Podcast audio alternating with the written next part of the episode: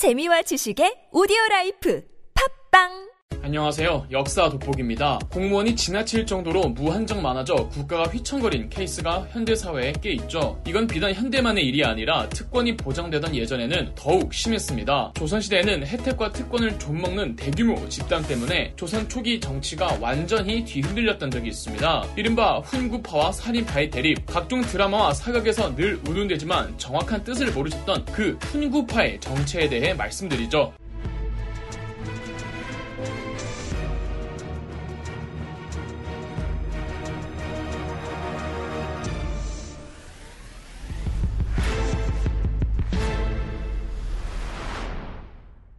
본격적인 영상에 앞서 이 내용은 절대 공무원 분들을 비하하거나 폄하하는 내용이 아님을 밝힙니다. 그저 국가로부터 정부가 관리하기조차 힘들 정도의 녹을 먹는 특권층이 지나치게 비대해졌을 때 국가와 사회가 어떻게 휘청거리게 되는지를 꼬집기 위함입니다. 국가 정권의 형성에 큰 기여를 해서 국왕으로부터 여러 가지 혜택과 재산, 관직 등을 하사받는 신하들을 공신이라고 합니다. 공헌한 신하 정도 해석할 수 있겠네요. 자기가 정부와 조정에 이바지를 해서 그에 합당한 보상을 받는 건 반 드시 필요한 일입니다. 문제는 그 보상이 대대로 이어지면서 하나의 특권층을 고착화시켜버린다거나 딱히 큰 공을 세우지도 않은 사람들에게 혜택과 보상의 범위가 넓어진다면 문제가 생기기 시작하죠. 조선 최초의 공신 임명은 당연히 개국 공신들이겠죠. 1392년 7월 이성계가 왕으로 즉위하고 한 달 후였던 8월 공식적으로 개국 공신들을 발표하고 그들에게 등급별 관직을 제수한 이후 토지를 하사했습니다. 정근대 사회에서 토지가 가장 중요한 경제 단위였거든요. 이때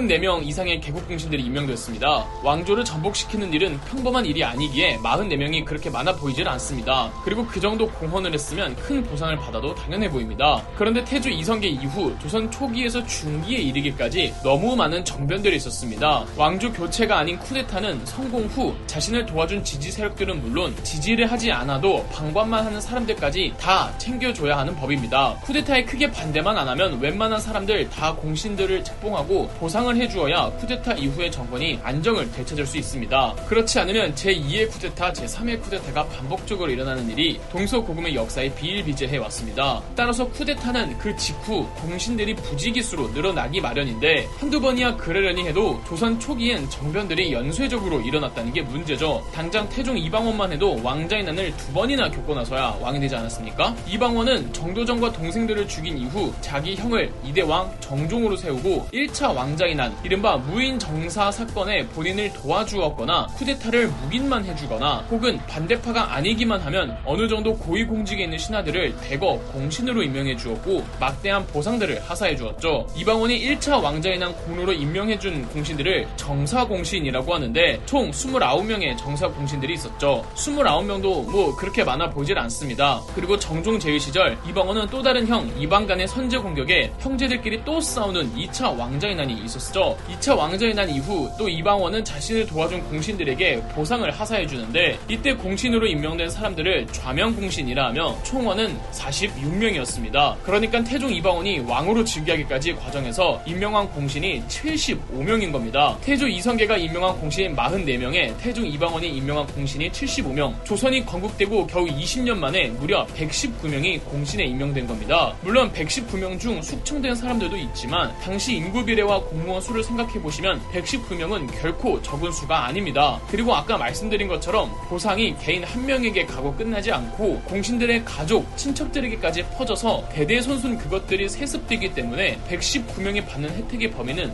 상당히 큰 겁니다. 그래도 뭐 나라 초창기이니 정권이 불안정할 수 있다. 오케이, 그럴 수 있죠. 결정적으로 조선 7대 왕인 세조 때에 조선의 정치는 조금씩 고인물이 판치는 세상이 됩니다. 세조는 마찬가지로 조카 단종을 폐위시키고 왕이 된 케이스로 세조가 수양대군인 시절 단종의 후견인이자 조정을 주저하고 있던 김종서를 죽인 사건이 있었죠. 이 개유 정난도 당연히 수양대군 혼자 한 게 아니고 주변 도움을 받았으니 이들을 또 공신으로 책봉해 줘야겠죠. 수양대군이 개유 정난 후 조카 단종을 압박해 자기 사람들에게 각종 관직과 토지를 하사했고 이렇게 임명한 공신들을 정난 공신이라고 합니다. 그 규모는 43명. 그리고 또 얼마 후 수양대군은 결국 결국은 조카를 폐위시키고 스스로 왕위에 오르는데 이때 지지해준 신하들을 공신으로 임명하니 바로 좌익 공신들인데 44명이 있었습니다. 그렇다면 정난 공신과 좌익 공신 합쳐서 87명으로 태조 이성계가 임명한 44명의 개국 공신과 태종 이방원이 임명한 공신 75명에 비하면 세 조가 왕위에 오르기까지 임명한 공신의 수는 역대급 규모죠. 공신에 임명되면 토지를 하사해 주어야 하는데 세조 때에 이르러 이제는 지급해줄 수 있는 토지가 부족해지는 겁니다. 세조는 토지제도 정책을 바꿀 만큼 토지 부족 문제는 심각했으니 공신들의 특권이 어느 정도였는지 가 늠이 되십니까? 토지 문제도 토지 문제거니와 정치적으로도 다 하는 놈들이 헤쳐먹으니 왕권 강화를 추구했던 세조 입장에선 내가 너무 강력한 공신들을 키운 게 아닌가? 이 권신들이 나중에 땀만 먹으면 어떡하지? 이런 걱정을 하게 되는 거죠. 자잘한 공신들까지 다 합치면 무려 2천명이 넘는다고 하더군요. 이렇게 조선 개국 후 세조에 이르기까지 국가로부터 관직과 토지를 하사받아 정계와 사회에서 떵떵거리고 살던 공신들과 그 가문의 후손들을 훈구파라고 합니다. 세조는 재위 후반기에 가서야 자기가 조선 정치를 보이게 하는 권신들을 아무 생각 없이 키웠구나 후회했고 이 노련한 원로 정치 훈구파들을 견제할 수 있는 새로운 정치 세력을 육성하기로 합니다.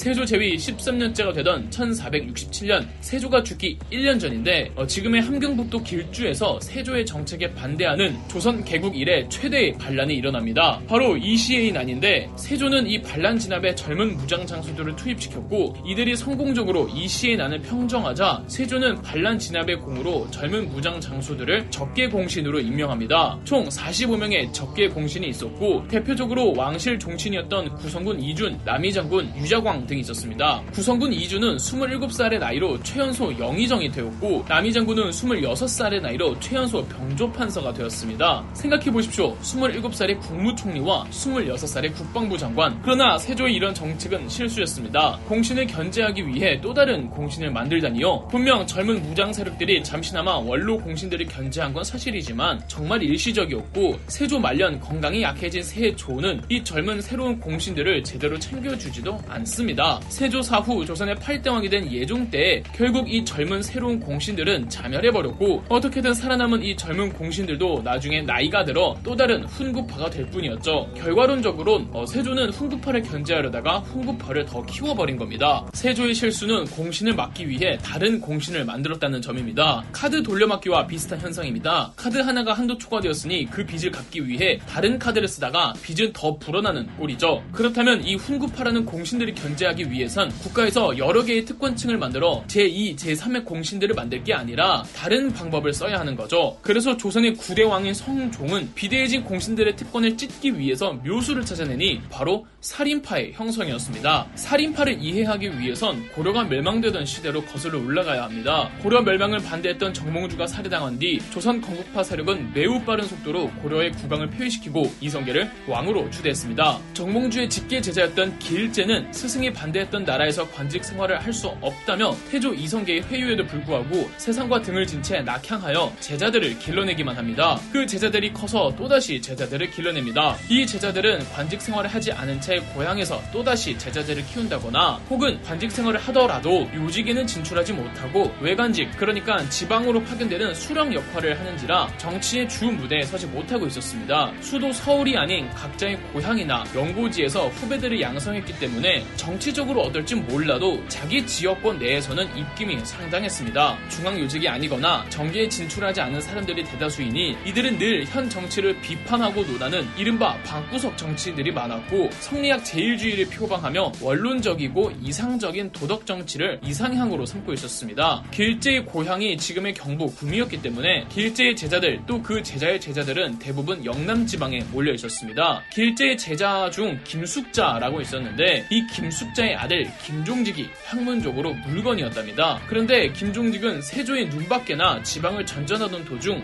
나름의 행정력과 학문의 깊이를 소문이나 성종의 레이더망에 들어옵니다. 성종은 김종직과 대화를 나눈 뒤 본인의 정치 이념과 똑같다고 생각해서 김종직을 국왕 비서실로 출근시키면서 그를 곁에 두었습니다. 일단 김종직이 유능하고 아는 게 많은 걸 떠나서 공신 집안도 아니거니와 현실 비판적 쌈딱 기질도 충만해 성종의 총애를 듬뿍 받았습니다. 김종직의 위세는 금세 유명해졌고 젊은 정치인들이나 지방의 학생 청년들이 다 김종직을 제자와 제자로 삼아달라고 부탁하거나 그를 롤모델로 삼는 정치인 꿈나무들도 많았습니다. 이들은 하나의 파벌을 형성하여 늙은 원로 공신들의 비리를 캐거나 그들의 고리타분하고 보수적인 정책들을 비판하며 성종이 원했던 역할을 톡톡히 해주죠. 이렇게 김종직과 그의 제자들 또다시 그의 제자들이 형성하고 확장해나간 파벌을 살인파라고 합니다. 크게 보아 정몽주와 길제의 후예들이라고 할 수 있죠. 그러나 정계의 잔뼈가 굵은 정치 구단 공신들 즉 훈구파의 기득권은 아주 뿌리 깊었고 그럴수록 진보적 살인파들은 그들과 대항했습니다. 결국 훈구파와 살인파들은 아주 팽팽한 대결 구도를 만들었고 피바람을 불러일으키게 되는데요. 이른바 사화라는 사건들인데 사화 사건들에 대해선 개별적으로 다 다뤄보도록 하겠습니다. 그럼 역사 돋보기였습니다.